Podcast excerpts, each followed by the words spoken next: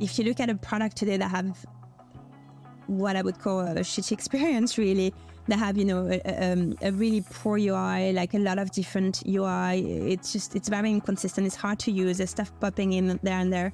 Automatically, as an end user, you lose your trust with that product. You think this is a bit spammy.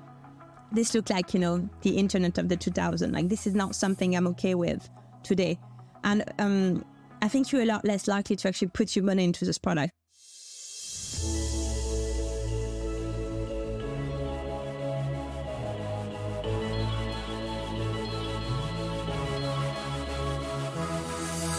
Discipline of design is now key to building great products. More and more companies are making space for it at the higher levels. More people than ever want to become designers. And most of us who already do the job want to find ways to have just a little bit more impact in our teams. Welcome to Design Meets Business. I'm Christian Vasile, and on this podcast, I bring you world class product and design leaders who found ways to shape products, companies, and entire industries, and who are now sharing what they know with you and me. My hope is that we all get to learn from the experiences, ideas, and stories shared on this podcast, and in the process, become better designers. Today, I'm chatting with Lea Samrani, who's one of the best, if not the best, product manager I've ever worked with. Since we've worked together, Lea has become a consultant and is doing great work for her clients, helping them scale and grow their products. Today we're talking about how design can build better relationships with product, what kind of designers collaborate well with product people, and we go super deep into talking about experimentation. I hope you'll enjoy this one. Lea, very excited for our chat today. Welcome to Design Meets Business. If someone is looking over your CV, they'll see some cool companies there Badoo, Bumble, Uptime, and more recently, a lot of different startups that you're advising. But if they look even further, they'll see some great results you've helped these companies with, whether that's increasing conversion rates or increasing MRRs or helping them remove other barriers for growth. And I know you're a big fan of experimentation, moving fast, and taking calculated risk. Just the type of uh, product person that I love partnering with. And I'd like to dig deep today and see what designers could learn from you to replicate some of these successes that you've had with the teams you've been working with. But before we begin and go into all of that, please tell us a little bit about yourself. Hi, Christian. Thank you so much for having me. I'm very excited to be here today. What a nice intro as well. so, yeah, my name is Lea. I've been in product for about 13, 14 years now. I've actually started my career in marketing and then moved over to product when I realized we can get results much faster. Clearly, I'm not a very patient pe- person. and then from there, I moved into experimentation really quickly and then into a bit of growth as well. So it's been very interesting over the last few years. I, have worked with a lot of different apps, lifestyle, dating, health, fintech, health tech as well, like very different category, but all of those products have something in common and it's always trying to build a great experience for the end user. And my job has been to find what this great experience is for the end user, which will also make the company money and grow and um, be sustainable over time. So that's what I've been doing for the last few months. It's very interesting. I learn a lot. It's very exciting. And I hope I can keep doing that for the next years to come. Yeah, for sure. Uh, recently, you've moved from more permanent roles to advising, right? And you're working with a lot of different companies now. How is that? How has that changed your daily life versus just being on on one company? It's very different. Uh, being in house, you're very focused on one problem. You spend your entire time thinking about that one problematic you manage a lot of internal stakeholder. You have to, to play the internal games as well, the politics and all of that stuff. Being external, none of that matters. So it's way better for me. However, you need to be very good at context switching because there's a lot of context switching. You still need to be able to dive in very deep into subject matter, even though you don't have the same level of information as you would have if you were in house there's a bit of balance as well because very often as an advisor you're responsible for the strategy but you're not actually executing. And we very well know that anyone can have an idea but the execution is actually what makes a difference. So you don't have that much control on the execution part of things which tend to be very important for the end results. So um, it comes with a very different set of challenge than being in house but you do get to meet a lot of people uh, from very different backgrounds. You get to work on completely different kind of products, different size, different problematic. I've learned so much about things I knew nothing about. Like recently, I, have helped a product that was growing fish on Mars. What do I know about growing fish on Mars? It's uh, it's just very wide range of product, and, and it's amazing. I, I feel so what's the word? I feel so uh, lucky that I get to experience that. I think one of the aspects of my career that allowed me to evolve faster is that I've done something similar where I just consulted for a lot of different companies versus just being in house. And I think it's similar experience there. You learn a lot about a lot of different things, but not only that, but you also learn a lot about how to handle different types of stakeholders in different companies. What's the difference between a a B2B sales driven company versus a consumer app? And I think learning all of these puts more tools in your tool belt you said that as a consultant, it's harder to control the implementation of it and the execution, which, as you also said, it's probably the part that matters the most. So, how do you then keep track of the execution and, and try at least to control or to shape that in a way or another when you're not there every single day? So, depending on the company size and the people that are working uh, on something, it's very different. If you have people that you work directly with that are going to do the execution, it's a bit easier. You can follow with them a bit closer and some of the way to do that is just being very specific about what is it we're trying to do. You know, I'm not coming up with big plan, long-term roadmap ideas. It's very specific. This is what we're going to be doing next week. And this is what we're going to be doing this month. You break that down into smaller chunk of work that are easier to go into execution. And if you work closely with those people, you can give feedback on a regular basis and be much closer to the project. Now, when the company is bigger or maybe more spread out, there's more stakeholder, it gets way more challenging because you can only affect a certain area of it. So in that case, it's really more around process. In my experience, where you try to shape a bit more how people are working with each other and how the company process are enabling you to apply that strategy rather than the actual execution of the strategy you're suggesting.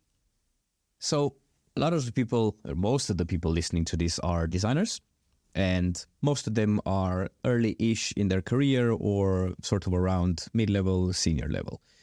With that in mind not all of them have had a chance of working with product people before if they work in super lean startups and not all of them even if they had the chance to work with product people they perhaps haven't necessarily worked with a good product person. So let's start from that baseline. If you're a designer out there and you think what does a good product person do help us understand what's that ideal person like? Product is a very interesting term because in different company it means something very different. I had the luxury of working with some of top of the market company where product is very well done. So I have seen firsthand very good product people. And for me, what sets them apart is that they had a very good understanding of the strategy from the, the business perspective. They had a very strong understanding of the the, the customer, the, the end user, the person that will be using your product with a lot of empathy for those people. But they were also very practical people. So they had that capacity of taking all that uncertainty and all that knowledge and turning it into very small applicable decision. The second thing they were really good at was ensuring that everybody in their team understand why we're doing what we're doing. And so that allow them to create a product mindset across the entire team. And so suddenly you're no longer the only product person in that team. You, you're not the product manager. You are the one shaping your product mindset. So the entire team become a product manager. And I think we see that more and more recently. Like you yourself, you're not a designer, you're a product designer, right? Product designer, frankly, can eventually replace product manager. And they should because it's almost the same set of skills with an added hands on design experience. So I think that's a really great product manager that I've seen. Now in most company, that's not the case. In most company, product manager are project manager. They do a lot of admin. They just move things around. They don't get to really decide what they're working on. It's very often stakeholder led or sales led or finance led, depending on what company you work with. And then it's more about you trying to push that vision to life, or quite often as well, it's just trying to keep your team happy or explaining why your stakeholder have decided something when you don't really know yourself why. You're just kind of that middle management person. And this is probably the worst application of product. Uh, and I think that's what gives product manager a bad name because it's not, um, it's, it, yeah, it's, you're just a product manager by name in this case, but not really in function. It's hard sometimes to sit into one of those teams and have a product manager who's actually just a project manager, right? And then as a designer, you think a lot of the value that comes from a product person is around the business strategy and the things that you've already mentioned earlier versus a project manager, just make sure that everything gets delivered on time. So then what it does is that it forces you as a designer to borrow some of those skills that the product person otherwise would do and do them yourself. And we talk a lot about being more business savvy as designers on this podcast. And, and I guess for me, anytime I look at a at a good product person, for me, they're they're always just very business savvy. And if we're able as designers to learn those skills, I, I don't think it's a matter of replacing, as you said earlier. But if you work in a smaller company that doesn't have a lot of resources and has a design team and an engineering team, but doesn't have resources for a uh, product team, then I think as designer you can fulfill some of those duties yourself because, as you said, there are very complementary skills. So one of the things that I believe in is that in this triad, engineering, product, and design, one of the aspects that sets good teams apart from lesser good teams is the relationships that they're able to build with each other. I think that uh, a strong relationship between design and engineering, strong relationship between design and product, those oftentimes push teams further than if those relationships are not good. So I wanted to talk to you, having worked with a lot of designers in the past, in different teams, in different size of companies. How do you, as a product designer, build good relationships with your product counterparts? It's always about understanding what the other person role and responsibility are. What are your problem on the day to day of the job? What are the challenges? Where do you need support? If you can really put yourself in somebody's shoes, you can build that relationship with them. And for me, always start with why. It really is. It's like, why are we doing what we're doing? Who are we doing it for? Are we aligned on that? That's the first step. If we all, the three of us, and actually I would argue the four of us, because I do believe analytics has its place there as well if the four of us are aligned on why we're doing what we're doing and who we're doing it for, then the rest kind of flow. So you all have different skills and you all have different background, which allow you to to see something from a different perspective. But you do that with the same objective for the same end user and to try to solve the same problem and understanding why you're doing it. And so that allow you to have the same foundation. And the second you have the same foundation, everything else naturally flow then there's respect that comes with a job. There's mutual respect. You can't, or at least I can't go to a designer or an engineer and did you say like, why did you do this thing this way? Do it that way instead. There's respect. I have respect for the skills, for the experience. So if you're questioning something, it's more around take me through that path. Tell me why you decided to do something a certain way so I can understand your point of view rather than essentially saying what you did is a bit icky, let's do it my way. And then there's just a human side to it. Like, how do you build relationship in your life? There's just basic stuff, right? Be kind to people, talk to them, try to have a, a decent, like, normal human relationship. If it's outside of work, sometimes it's even better. That used to be a bit of a, um, a bit easier before. Right now, you have to make a bit more of an effort to try and talk to someone outside of work. But those are just like basic human things that at the end of the day, when you get along with someone, it's also easier to work together. And you don't have to agree. Frankly, I rarely agree with my engineering counterpart or my designer counterpart. We very often disagree, if anything. And that's very healthy. I think it's very healthy because that's how you get the best of each other. But the disagreement is always done within respect of understanding each other's skills and within that foundation where we all on the exact same page on why the, that we're doing what we're doing and who are we trying to do it for. So the disagreement is on the what, and that's okay. You mentioned conflict there, or not conflict, but disagreements rather. And it's something that probably every designer ever who's ever worked with a product person has had. Uh, you bring a design forward, you show something that you've put your heart and soul in, and a PM looks at it and thinks, ah, this is not great. And if you have a good product person, they might approach it a bit differently. They might ask questions rather than just tell you their opinion. But oftentimes, what happens is that someone comes in and gives their subjective opinion. Oh, I don't like this because I don't like pink or whatever, right? As a designer, that's really hard to deal with that because that's a personal opinion, right? You don't have anything, any data to back that up with. You're just like, I just don't like it because I don't like it. So in that case, I think disagreement can sometimes lead to a bit of animosity and a bit of conflict in the team. How do you encourage designers to deal with product people who give them feedback based on personal opinions? Is there any way to push back? Is there any way to ask further questions to understand where that feedback is coming from? What do you think designers should do in that case? Yeah, absolutely. It's always the same, right? It's always about understanding why you're saying what you're saying. If a product manager is giving feedback on design, it, it, might be because they've actually done a lot of user research and they understand the problem better than the product designer, which frankly, that would be a bit worrying to start with. It could also be because they had that vision in their head, and that vision is just something they're struggling to get away from because that's just what they see and what they think. So, in that case, that's a bit harder, but you can again try to understand what is it they're trying to achieve with that vision. So it's not necessarily saying why would you put, you know, I don't know, that CTA on that page, but more around what are you trying to achieve by putting that CTA on that page? What do you think that will enable the user to do? How do you think somebody's going to feel when they see that? Or what action do you expect somebody to take when they see that?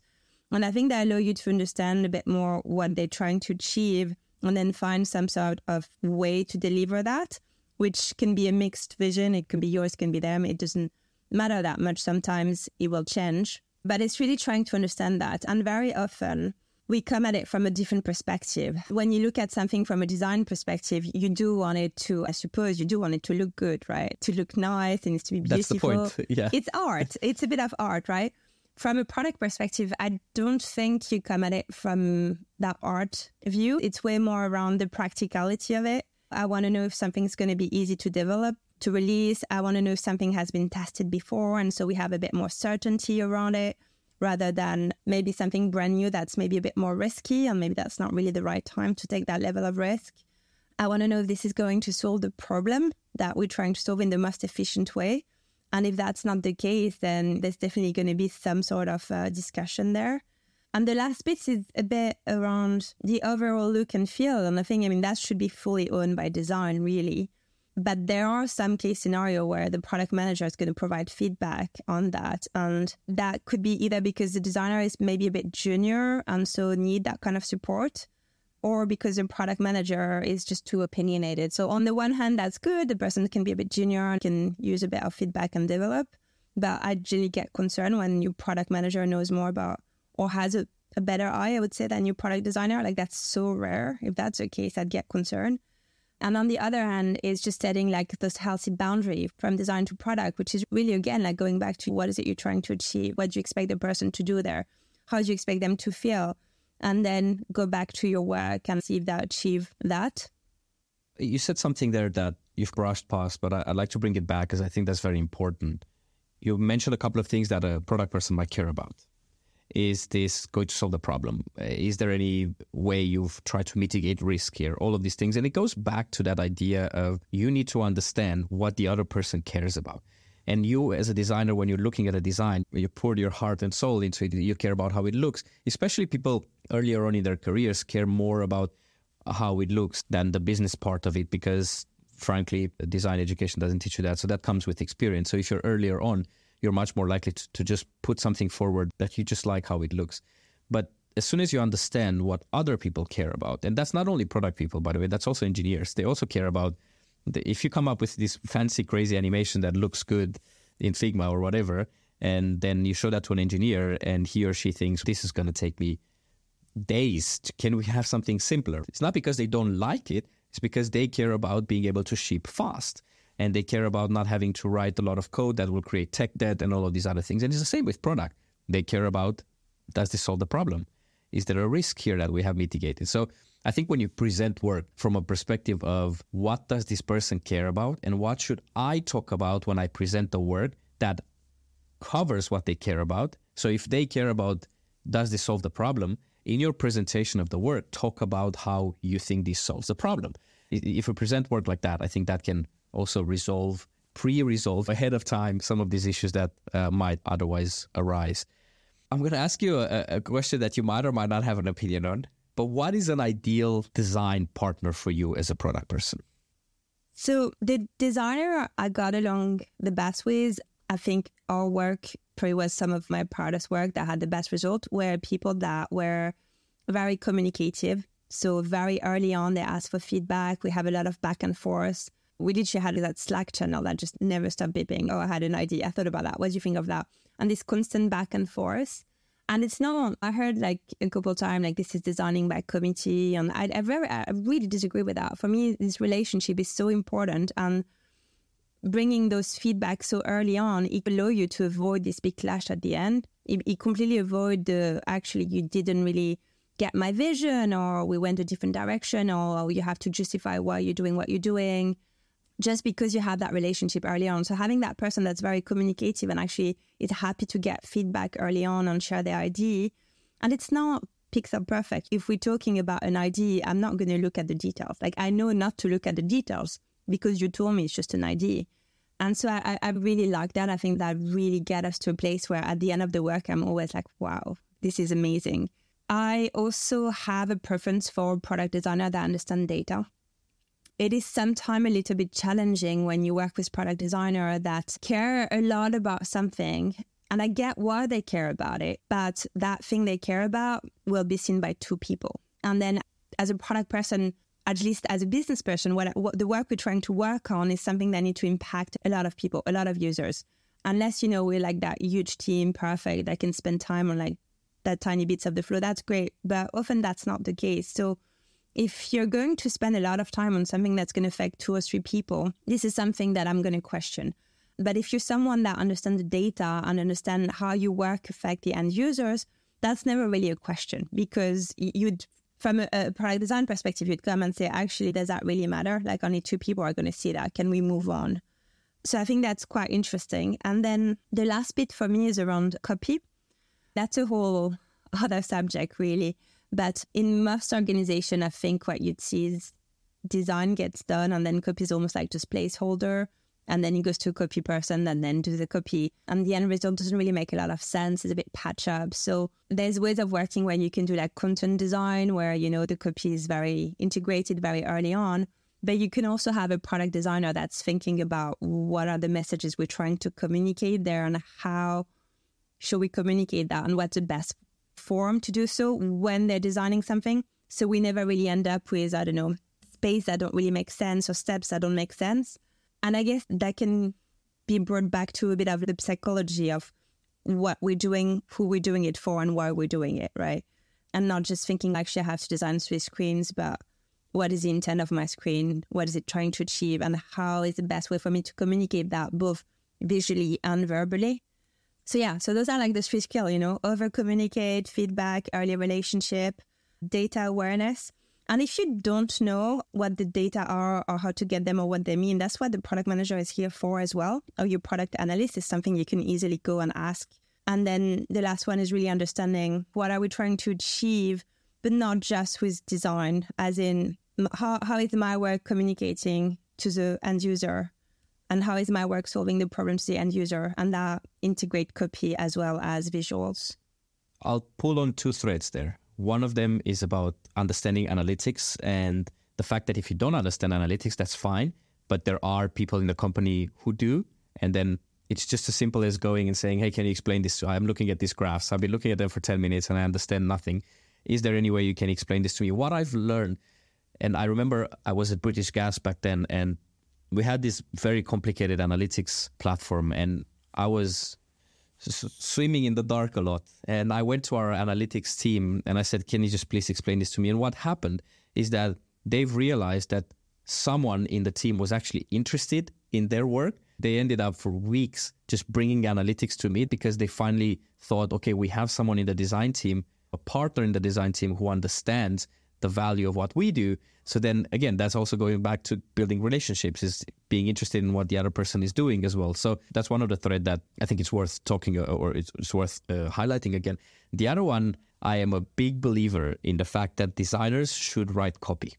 I will never move away from that. Now, with that being said, you don't necessarily need to write absolute perfect copy. It doesn't always need to make perfect grammatical sense and all of that.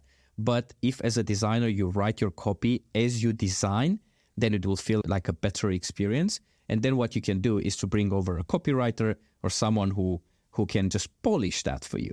But I always find it strange when you design something and you put lorem ipsum in it. Like the content is part of the design. The design without the content is doesn't make sense. So for me, you have to write your copy And if you need someone to check it afterwards, make sure it's tone of voice, whatever, fine. But at least the direction of the copy, I think that's important to write there. There's another thing that we haven't talked a lot about, but uh, you are a very big fan of experimentation. And I like to pivot a little bit into talking about experimentation and uh, your background in it, uh, and and then how can designers fit into that framework uh, or into that way of working a little bit better than perhaps they do today. So let's talk experimentation. What are your thoughts there, and uh, what sort of successes have you had experimenting in the past? I love experimentation. That's not a secret.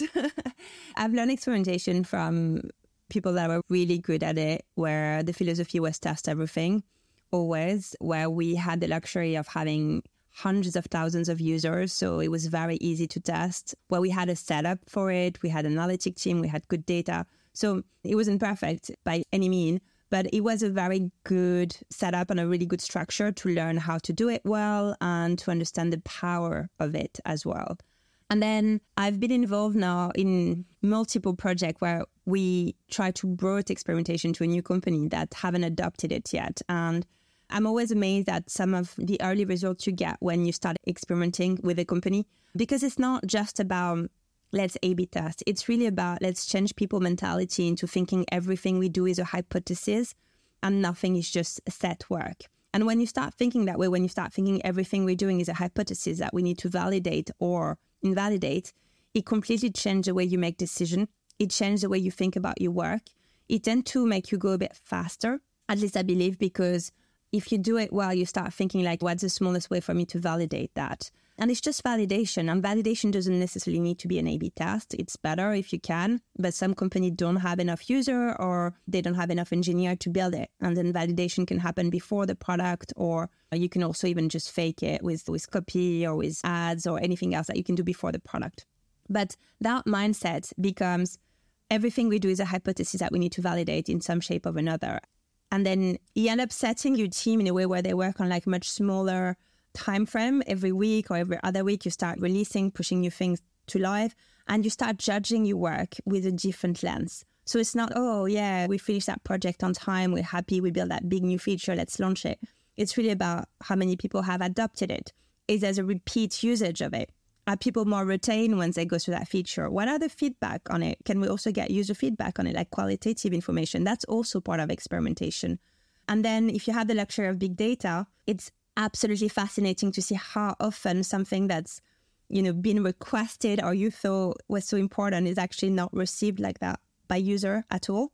And i've seen that so many times. I've seen like the most requested thing ended up being adopted by 2% of users and those users actually were not more engaged or more retained than other users. I've also seen things that are very controversial from a business point of view or from a, a team perspective, something that we never wanted to do or we thought was so annoying or sometimes even stupid, frankly. And actually, when you launch it, the result is there and it just works. So, big data is very powerful, but also understanding why things are moving a certain way is important. So, experimentation for me is one way of validating things.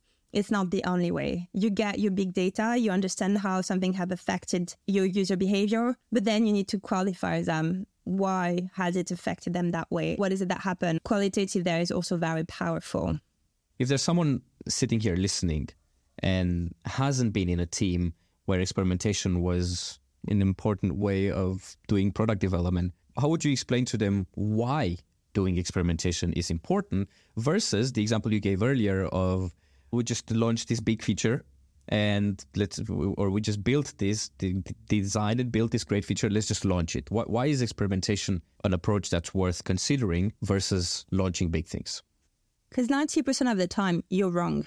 It's that simple as that. You're wrong, I'm wrong, we're all wrong. People are not all the same. The one that are vocal have a different behavior than the one that aren't vocal. The people we acquire through a different marketing channel or, you know, different algo right now that target people will bring us different cohort of user with different behavior as well. There's a level of complexity there that's way too high for the human mind to even comprehend. And that's why experimentation allow you to do. It just allow you to validate how what we're doing is actually aligned with our user base and or our business target really. And again, 90% of the time, it's going to be wrong. It's a big celebration when a test works because it's not that often.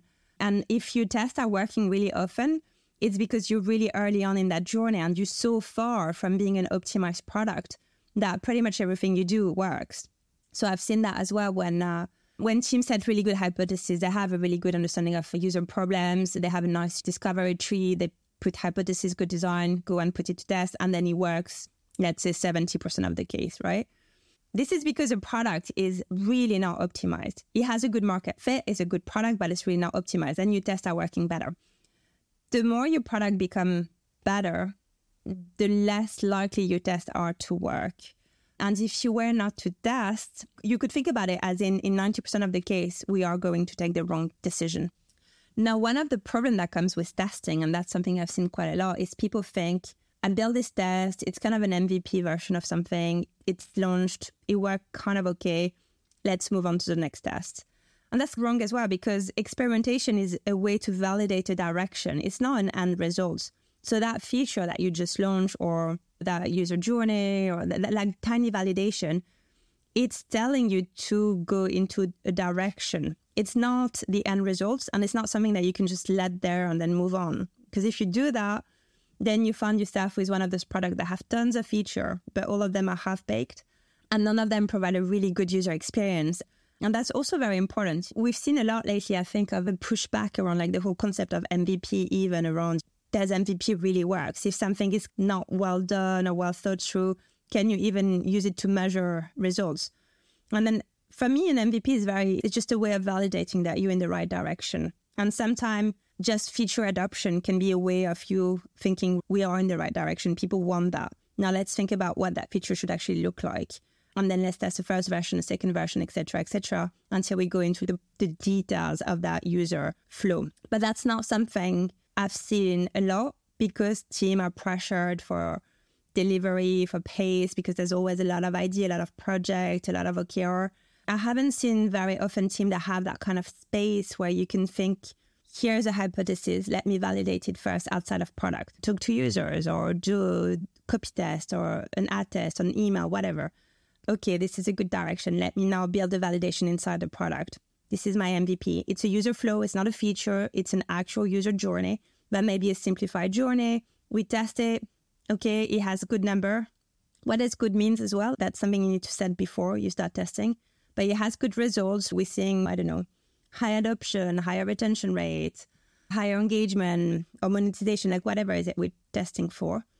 Now there's a step that comes there again, which is how do we evolve that feature now? How do we evolve that user journey into something that's actually the end product or some sort of an end product? And that step is usually missing with experimentation. And that's one of the reasons I believe why teams are pushing back against experimentation uh, because they see it as this like feature factory of half baked MVP that just quickly gets to life and then disappear, but nothing else happened.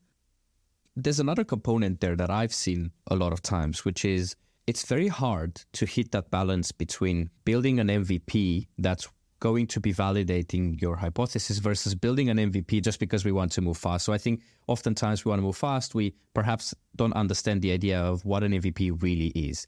And oftentimes we, we have a hypothesis and we look at it and we think, okay, here's what we can build. And then the fact of the matter is that what you're building is not an MVP, it's just an uh, an MP, it's just a minimum product, but it's not necessarily viable. I mean, to me, that that part in the middle, the viability of an experiment, is really important because if you half bake your MVP and you put it out there, and people get this feature in their hands and they think this is absolutely crap because you haven't executed it well enough, then they're going to drop, they're, they're not going to adopt that feature. You're going to look at the analytics and think, oh, it, it didn't work very well. Let's go into a different direction. When in fact, the problem might be the fact that your MVP was just not well enough put together. I've dealt with that so often. How do you ensure there's a balance between how fast we move and making sure it's a viable experiment that we're doing? Yeah, you nailed it there, right? It's, it has to be viable. I even heard valuable as a, a new definition of MVP, minimum valuable product, which I think is quite interesting. I'm sure you've seen that GIF. I think it's been around for forever around the the car MVP, which is like the bicycle instead of the two what is it two wheels or two, two wheels two wheels yeah that's not that's not an mvp yeah we'll put that uh, in the show notes for people who haven't seen it yet yeah the application of that into product is much harder obviously and sometimes Sometimes MVP is not something you can do in five days. Sometimes it's going to still take weeks to, to do. Sometimes MVP is not even something on the product. It's a design prototype that you can test with people. It's very hard to have a definition because it depends on so many factors. For me, MVP sometimes it's it's how you build something rather than what you build. So you were talking earlier about beautiful animation. Maybe that doesn't make it into the first version. If there's like backend infrastructure needed, maybe that doesn't make it into the first version. Maybe we fake stuff if there's a lot of logic, again, can we fake some of it? And then if it works, then build the logic. So a way of making our work maybe a bit faster and a bit simpler while achieving the same end results. Because me as a user looking at it, I won't know that you fake that logic. It will look real to me. I will only know you faked it if I use a product a lot for a really long time and I see that actually doesn't change. But my perception is that there's an actual logic built into it. And you will see from my reaction, from my usage of the product, if this is something that's worth pursuing or not. But it's not, it, it's not a problem that is easy to solve because it's a very common problem. I agree with you. That's something we see a lot. Um, and, and one of the reason I think uh, we see that a lot is because we don't understand what success means when we start designing something, when we start building something, even before, when we set a hypothesis, what would success looks like? And that's something that we need to think about before we build it because it's going to tell us if what we're building is actually worth building. Is it going to answer a question or actually is it just going to open more question because we have no way of understanding if that's a good thing or a bad thing? You know, you launch something and increase something by 2%. Is that good or bad? Does that mean you should spend more time on it or not? have you achieved the maximum you could achieve there? Or is that just showing you that direction is worth pursuing and potentially you can increase it by 50%? And this comes from setting a very clear understanding. It, comes from setting what success looks like from the hypothesis stage. And as a product designer, if we go back to that, something that you need to understand as well to do your job. How can you design something? How can you create something if you don't understand how success looks like, how are we going to measure that? It's part of that thinking as well that needs to come into the role early on. Yeah, and I think that's the responsibility of a designer to never start working on something until you understand what that something actually needs to solve. I mean, sure, if you just need to change a color of a, something here there, uh, that's not what I'm talking about. But when it comes to hypotheses, when it comes to bigger features, when it comes to bigger pieces of work, I think it's very important and it's your responsibility to understand. If you don't understand what problem you're actually solving, it is then your responsibility to say to your product manager, to any any product counterpart or business counterpart, what problem am I really solving here with this design before you actually go and open Figma and yeah. So that that's sort of part of your discovery. That that is an absolute requirement. So talking about running some of these experiments, how do you come up with all of these ideas and all of these hypotheses for what experiments to run? Okay, so assuming you have a product already that's existing and live and you have some level of data, I love looking at those data first to understand where is it we should be focusing on. So it's it's essentially kind of a funnel, right? It's a funnel, and I'm looking where where are user dropping, what's the stage where they're not really getting past that, and it's not necessarily like that one step in activation. It can be anywhere in the product or any kind of behavior, but I'd like to understand how what part of the product is the part that is used the most and which part is not, or how long someone is using it for. So we can draw this little bit of a journey and understand where is it that we should be focusing on because it will affect the majority of people. On a lot of products that tend to be very early on, once a product is a bit more mature, it tend to be much later on. And the later it is, the harder is it to get results because it takes longer to get there. But assuming we have this fresh product and we realize our day one retention is really low or conversion to payer is really low, we, we're going to try to understand why. So we're going to look at this data to see, you know, are, are people registering? Are they dropping during activation? Are they reaching our aha moment? Do we understand what the aha moment is actually? Are there many of them? There's a, the whole concept where actually it's not just one action that you need to do to get value from a product. It's a bunch of action. It's a bunch of repeated activity. So let's try and understand that first and get that from the big data. Now that we understand that, I want to talk to people to understand why are things the way they are. And there, there's two schools. There's one school which is let's not talk about product at all. Let's do like more job to be done interview. Let's talk about people about what matter to them, what are their pull and push, and what drive them into their um, day to day decision making what scares them, what are their anxiety, and what are the current behavior that we might need changing. And this really allows us to have a bit of psychology of users. The second thing is way more closer to product, where you actually do proper user testing of your product and you see how people are interacting with it and understand closer to, to the thing you're building, how they're interacting with it and what's happening there.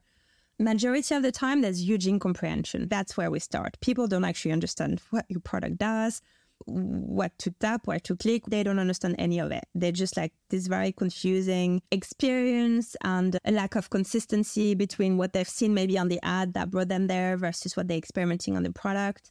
And generally, like a lack of understanding about what's in it for them. And then on top of that, we ask them a lot of stuff. We ask them, give me notification permission, give me location permission, give me your money, give me like whatever is it. We ask them a lot of stuff.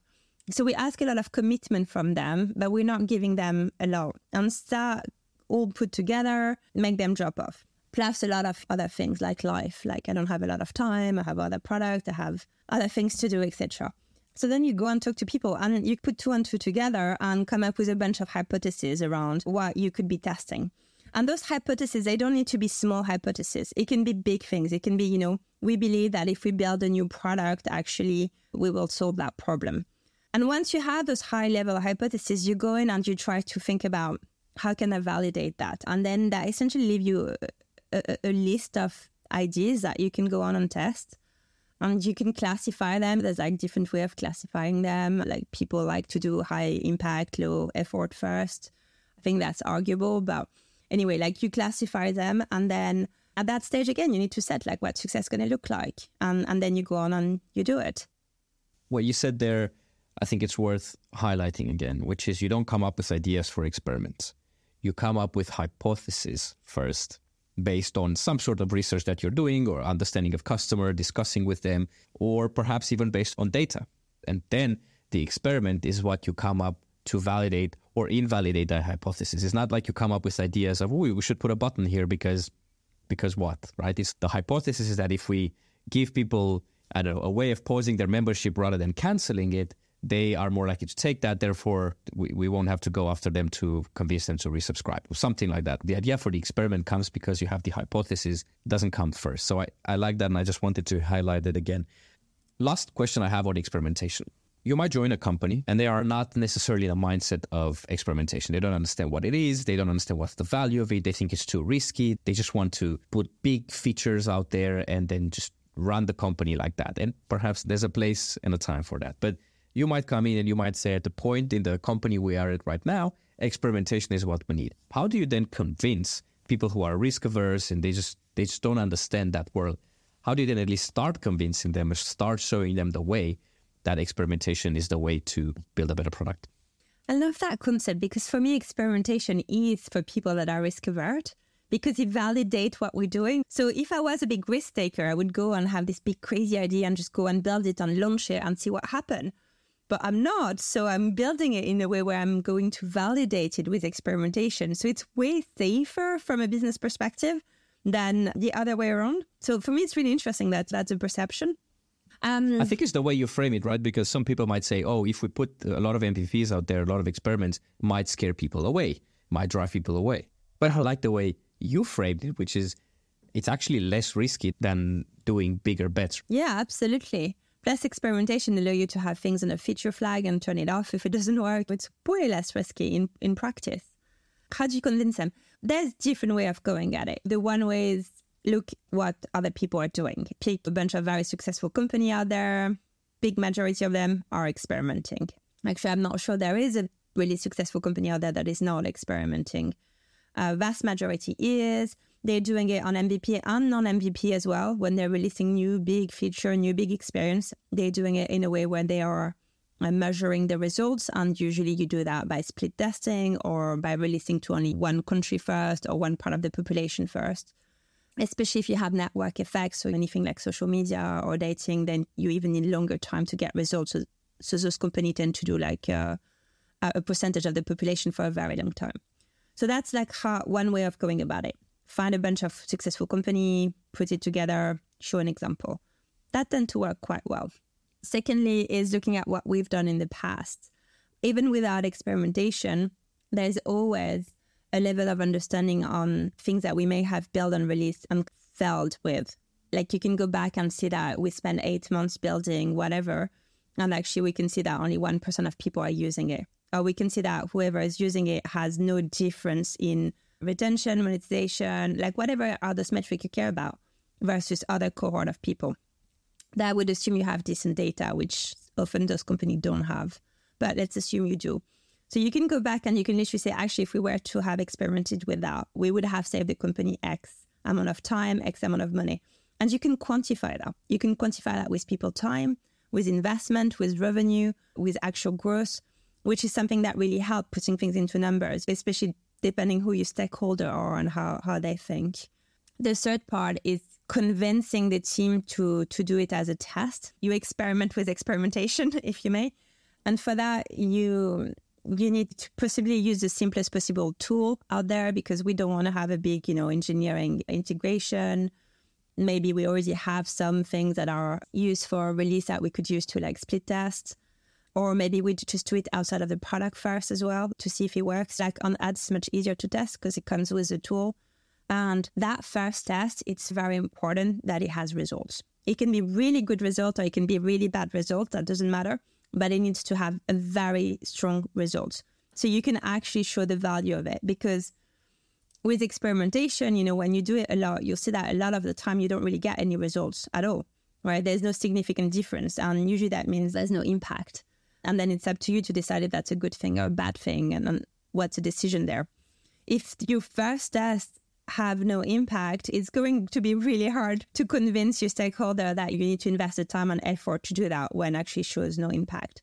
So that first test you're doing, make sure that it's something that is going to be strong. So that is something very top of the funnel that will have a lot of people that go through it. So we get those numbers really quickly. That the change is not tiny, that it's big enough, not too big that you can't understand where the change come from, but big enough that it will have an impact and ideally, the impact we want it to be on something that's very tangible. So I love to do monetization tests because you get really quick results. And you can very say, essentially, we make twice as much money if we do that versus that. And we only know that because we didn't a split test. And I think, yeah, I think those are like the three things that you could do that works quite well, at least what I've seen. So take external example of very successful company and how they work look at your own ways of working in the past, tangibly measure how much you've lost by now experimenting or by committing to a decision that now retrospectively you know was a wrong decision. And third thing, a validation of the experimentation framework by doing a mini test out of the product on something that's small enough that it can be built quickly, but big enough that it will have uh, an impact and a very tangible impact. Last topic I want to cover is perhaps slightly different than experimentation because when, when people think experimentation, they oftentimes also think optimization, which is changing small things here and there, copying a button, a, a color here, a color there, whatever it may be. But I know you also believe that bigger changes, or, or, or rather changes in, in UI, are also valuable for the business, not necessarily only small optimization here and there. And uh, we talk a lot about the value of design from a perspective of business. Uh, we can move metrics, we can reduce costs. We can do all of these things through design, but you also believe that the UI of it, which is something we don't often see that it has business impact, you actually believe that the UI of it, that UI side of design also can have a business impact. Let's talk a little bit about that. Yes. I don't know if that's controversial or not because it's it's more of a softer metric to measure. It's not as tangible to measure. But I, I, believe that we're in a world where things are more and more competitive. The threshold to entrance is higher than it's ever been in tech. And that things that were acceptable a few years ago are no longer acceptable. And that means that the general population is now used to a certain standard. And actually, I found that a bit funny because it's from the private industry. We're used to a certain standard from the private industry. When you look at public industry, you're very different. Uh, but that's a topic for another day. So that means that there's a certain level of things that you have to be doing before we even talk about what your product is solving, how good is your product, etc. There's just like a minimum standard of entry that include things like bugs, product stability, product speed. And I believe it also include the UI, the general look and feel of your product. I believe consistency in UI and quality of UI is directly linked with trust And it's how you create trust with your brand, with your product. And trust is a necessary step for people to come and use your product, to pay for your services. It, let's say your UI is a bit more maybe lifestyle driven, like Airbnb, for example, or Apple. Um, I do think it has an impact on the end user as well. I think it has an impact on how you can price your product, on how you can position it, on who you attract, on how people talk about your product, so on virality of your product. It's harder to measure because UI is usually something that when you change in a product, you can't necessarily change as a test. And it's not just within the product, there's a lot of brand uh, that comes around it and, and a lot of product perception that comes with it. But it's easy to measure the other way around.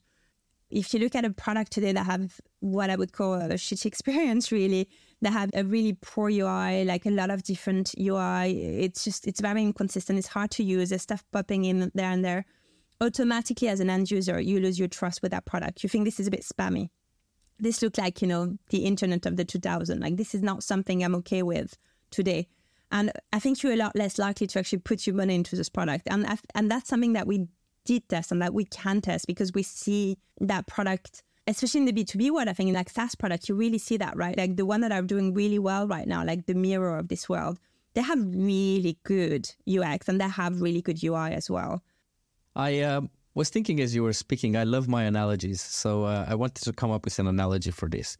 If you are looking to buy a car and two people, two different people are selling exactly the same car, and you just go to see both of them, and one of them is spotless, it's shiny, it's just been washed, it's clean, it's just in perfect condition. And the other car, exactly the same car, it hasn't been washed, it's dirty, it has flies all over its windshield and all of that.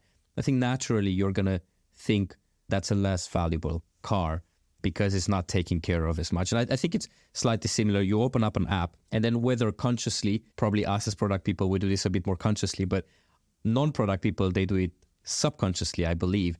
They look at it, and there's just something that feels good about a product that is crafted well, that is well thought out, where the UI and everything is, is the, the details have been implemented well. I think when you open an app like that, it just makes you want to, sometimes makes you want to give their money just because it's it seems like a quality product. Uh, and if if they're putting so much care in the UI, you also think they're probably also putting a lot of care in whatever is behind it. Versus, it's, it's like getting on a plane and the plane is dirty. You think, what else is not working on this plane? Is are they also not taking care of the engines or the the landing gear or whatever it may be? Lea, we've been here for an hour roughly, and the tradition that I have on the podcast is at the end I ask every person the exact same two questions. Uh, I'm going to change the second one a little bit for you because uh, you're not a designer. That's fine. But the first one is it's the same. It's uh, what is one action that you think led to your success that perhaps in one way or another separated you from some of your peers? I, throughout my career, try to actively learn from other people. So I went to, I was living in London, which is obviously a place where there's a lot happening tech wise. So I went to every single event out there. I'm still going to a lot of events. I read a lot of blogs. Back then, it was like there were a lot of long form content. Maybe now it's a bit more podcasts and videos, but back then it was more long form content. So I really actively tried to learn and absorb as much as I could from other places. And then I would come back to my workplace with some sort of a plan about how can we action some of that. I would always make something with it, as in I think I remember the, the first time uh, I came across the whole North Star concept. I was at a Productized conference in Lisbon uh, many years ago. And it wasn't necessarily the first time I came across it, but it was the first time that I thought it was explained in a way where it made sense to me and I, I could see the value in it. And so I came back to work and started thinking, how can we apply that? How can we shape that in a way that would help our business grow? And in a way, doing that, I think enabled me to be maybe not ahead of the trend, but like following up, keeping up with the trend I'm trying to constantly bring my place of work in that shape of constant innovation and new ways of working and adopting this thing as much as possible. Looking back at it now, I had no understanding of that back then. But my, the first place I worked in, in, in product for me was it, wasn't a big company, it wasn't a big name, and I didn't necessarily think that we were doing things well. I didn't necessarily think that we were great at best practice. And then looking back after ex- everything I've experienced, we were actually pretty good, you know? And the main reason for that was because me and my team, everybody there was actively learning from everything else we were exposed to and trying to bring it back to a business. And we had the space within the business as well to change things. Like we were empowered to actually put those things into place and change things and take those risks. And that shaped my career. I think that accelerated my career a lot. And that allowed me to be where I am today, where actually now I'm still learning a lot, of course, and I think I'm, I will be learning till the end of days. But I'm also in a place now where I can almost teach and, and pass on my knowledge to like the next generation. And that, that's pretty cool. That's a nice like circle of life situation. I love that advice there of because I think it's so overwhelming today. There are so many places from where you can learn. There are podcasts, books, courses, documentaries, conferences, uh, roundtables. There's just so much content out there, and I think consuming that content is great but consuming it with the purpose of applying what you're learning at work, I think that's really where the key is. So thank you for that. The uh, last question is what are we not talking enough about when it comes to product? Sometimes I, I, like to take a bit of a step back and think about what the product we work on, what's the impact it has on the world, on people. And it's not something we do very often because I'm, at least me, I'm very into the day to day of things. We go deep into this problem and all those metric and KPI and things we need to change. And we go very deep into all the mathematics of thing, or maybe the pixel thing in, in your case. And, and we think about the user as I don't want to say a number because we, we, talk a lot about the psychology of the person and what, how we can impact that person's life and how can we fit with their life. So it's not really a number, but we think about it as something we need to get on our product. It's a measure of success, right? The more user you have on your product, the more engaged they are, the longer they're there. It, it's a measure of success to how good your product is. And, and sometimes I think when you step back and you look at the impact of your product on the world, it's astonishing.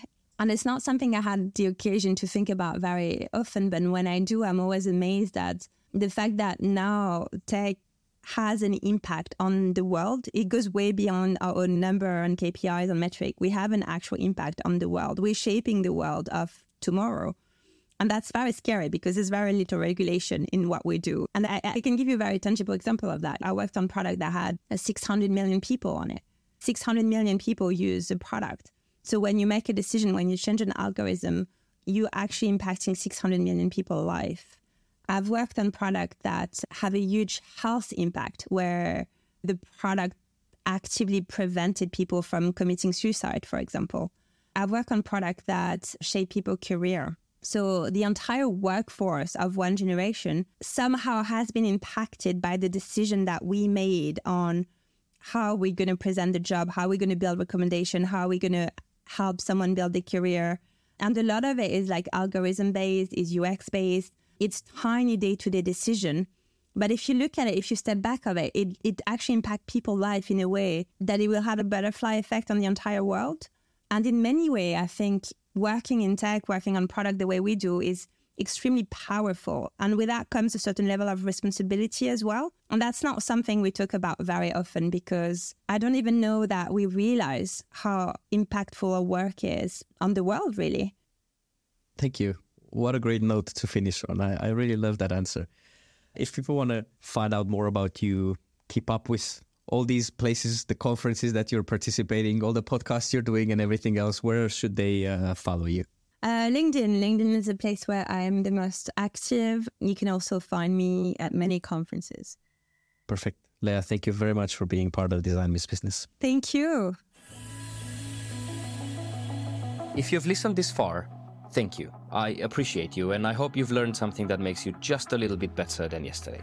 You can check out the show notes on designmeetsbusiness.co. If this has taught you anything, please consider leaving a review and sharing the episode with someone else who could learn from it. And I'll catch you in the next one.